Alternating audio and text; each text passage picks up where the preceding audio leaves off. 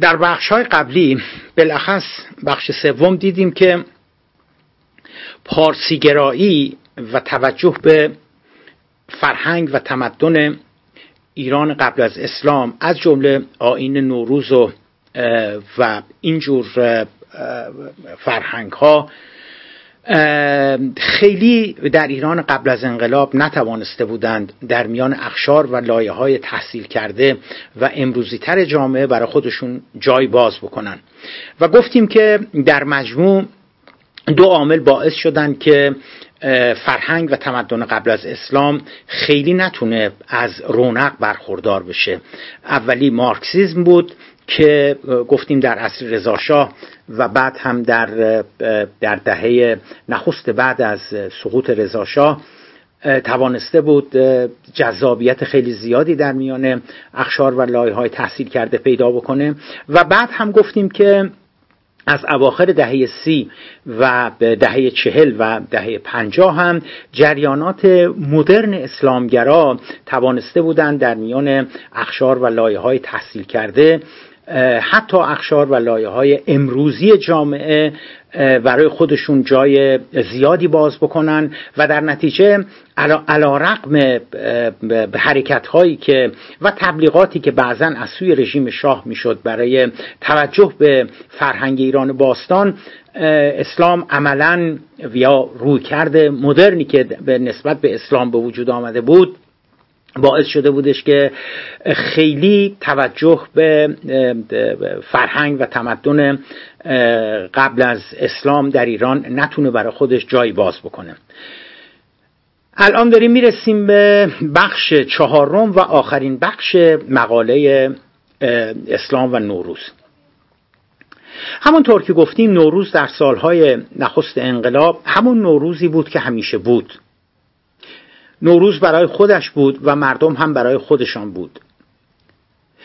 به عبارت دیگر نه نوروز را مردم اصراری داشتند که در مقابل اسلام قرار بدهند. نه مثل نظام که سعی می کند از میان تفکر و اندیشه شیعی و اسلامی نوروز را استخراج بکنه نه چنین, نه چنین وضعیتی در دوران انقلاب و سالهای نخست انقلاب وجود داشت. اما دو عامل به تدریج نوروز را احیا کرد. همان دو عاملی که باعث نوز گرفتن و احیاء شدید پارسیگرایی و توجه به فرهنگ و تمدن قبل از اسلام در میان ایرانیان امروزه شده اند. نخست نخستین عامل رویکرد منفی و تا حدودی از سر کبر و غرور برخی از چهره ها و رهبران انقلابی مذهبی به به ایران قبل از اسلام بود. یعنی به عبارت دیگر نوعی تبختر نوعی سردی نوعی نگاه منفی به فرهنگ و تمدن قبل از اسلام بود. امری که نه ضرورتی داشت و نه به صلاح بود. عامل دوم که باعث توجه به پارسیگرایی شد سرخوردگی های سیاسی و اجتماعی بود که بالاخص در میان اخشار و لایه های مرفهتر و تحصیل کرده تر جامعه به تدریج از دهه شست به این سو به وجود آمدن رفتن به سمت پارسیگرایی و فرهنگ و تمدن قبل از اسلام به تدریج بدل شد به یک نوع مکانیزم دفاعی و رویارویی در برابر بسیاری از نیروهای سیاسی و جریانات سیاسی اصحاب قدرت هر قدر که سرخوردگی سیاسی و اجتماعی در سطح جامعه بیشتر می‌شد به همان میزان هم گرایش به پارسی گرایی و توجه به فرهنگ و تمدن قبل از اسلام هم افزایش پیدا می کرد. برای بسیاری از ایرانیان پارسی گرایی در حقیقت بیش از آنچه که معلول و مولود اعتقادات عمیق فلسفی تاریخی تمدنی با فرهنگ و تمدن قبل از اسلام باشد در حقیقت یک جور تقابل و رویارویی با ایدئولوژی دولتی حاکم در ایران بود. این قاعده کلی به تب شامل نوروز هم می‌شد. برای بسیاری از اخشار و لایه های سنتی تر و مذهبی تر جامعه که لزوما یا مشکل سیاسی نداشتند یا کمتر آن را احساس می کردند نوروز همچون گذشته ها نوروز باقی ماند. نه چیزی بیشتر نه چیزی کمتر. نوروز همان نوروزی بود که همواره وجود می داشته بوده است. نگاهشان به, نگاهشان به نوروز همان نگاهی بود که پنجاه سال پیش یا قبل از آن در میان ایرانیان رایج بود. اما برای بسیاری دیگر از ایرانیان به تدریج نوروز چهارشنبه سوری سیزده بدر و هر نماد و سمبل دیگر ایران قبل از اسلام همچون درفش و علامتی برای نشان دادن مخالفتشان با بسیاری از سیاستهای حاکم مورد بهره برداری قرار گرفت.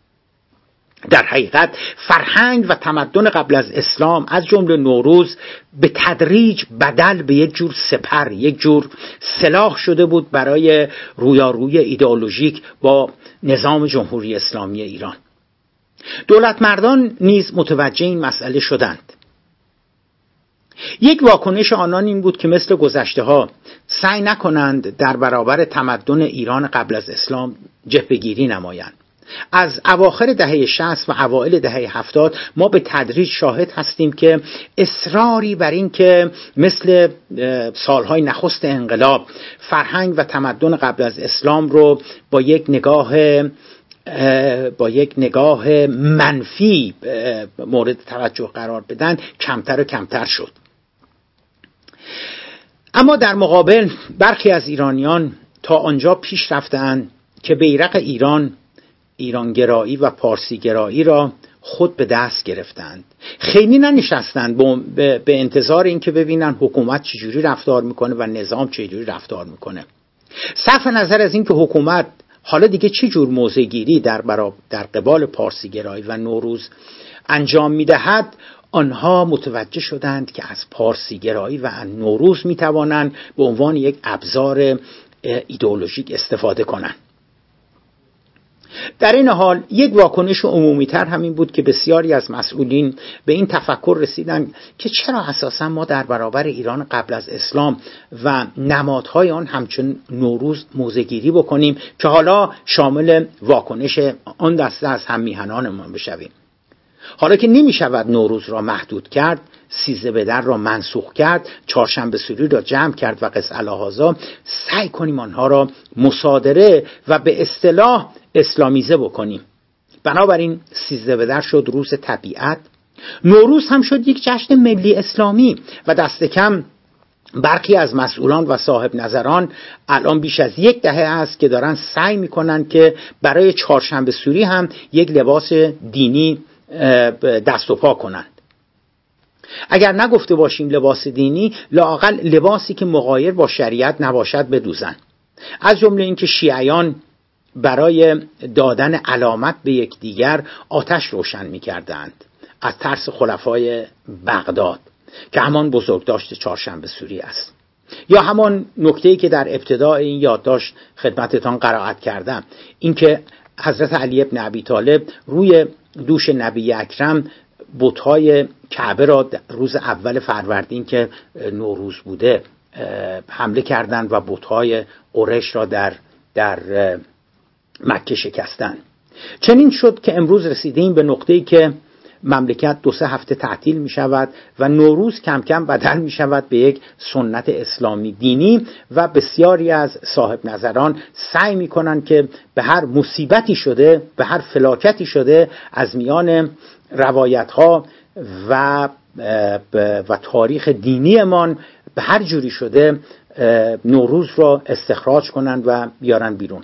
مسئولان برای اینکه از زهر به کار گرفته شدن نوروز چهارشنبه سوری یا سیزده بدر به عنوان یک حربه سیاسی علیهشان بکاهن خودشان هم افتادن به دست و پا و به تکاپو و دارن تلاش می‌کنن که اینها را بزرگ بکنن. منتها همونطور که عرض کردم بزرگ در یک چهارچوب و در یک شنل اسلامیزه کردن. بنابراین جا دارد در پایان این نوشتار این سوال را مجددا مطرح بکنیم که به راستی چه نسبتی بین اسلام و نوروز برقرار است. آیا آنگونه که مبلغین و صاحب نظران و اندیشمندان حکومتی این روزها دارند تبلیغ می کنند و شبان و روز با آب و آتش می‌زنند که از دل اسلام نوروز را استخراج کنند آیا واقعا میان اسلام و نوروز نسبتی برقرار است؟ علامت سوال. راستی را آن است که نوروز هیچ ارتباطی با اسلام ندارد. تنها اعیادی که رسول, رسول اکرم صلی الله بزرگ می داشته در درجه اول عید فطر و در مرتبه بعدی عید قربان بوده. برخلاف ایران در تمامی کشورهای اسلامی دیگر عید فطر, عید فطر یک مناسبت بسیار بزرگ و مفصل است و معمولا دو سه روز حتی بعضا یک هفته تعطیل هستند. لباسهای الوان مسلمین می پوشند و بعضا لباس های نو می پوشند به مهمانی و دیدار یکدیگر می روند و به معنای واقعی جشن می گیرند عید فطر را. ما ما ایرانیان و ایران تنها کشور اسلامی هستیم که به عید بزرگ فطر اهمیت زیادی نمی دهیم و فقط یک روز تعطیل می کنیم تنها مسئله مهم برایمان در به هنگام عید فطر آن است که آیا هلال ماه دیده شده یا نه. این تنها مسئله مهم در رابطه با عید فطر است. بدون آنکه رفتار و بزرگداشتی را که مسلمین در کشورهای دیگر برای اعیاد فطر و قربان قائلند رو ما اساسا قائل باشیم.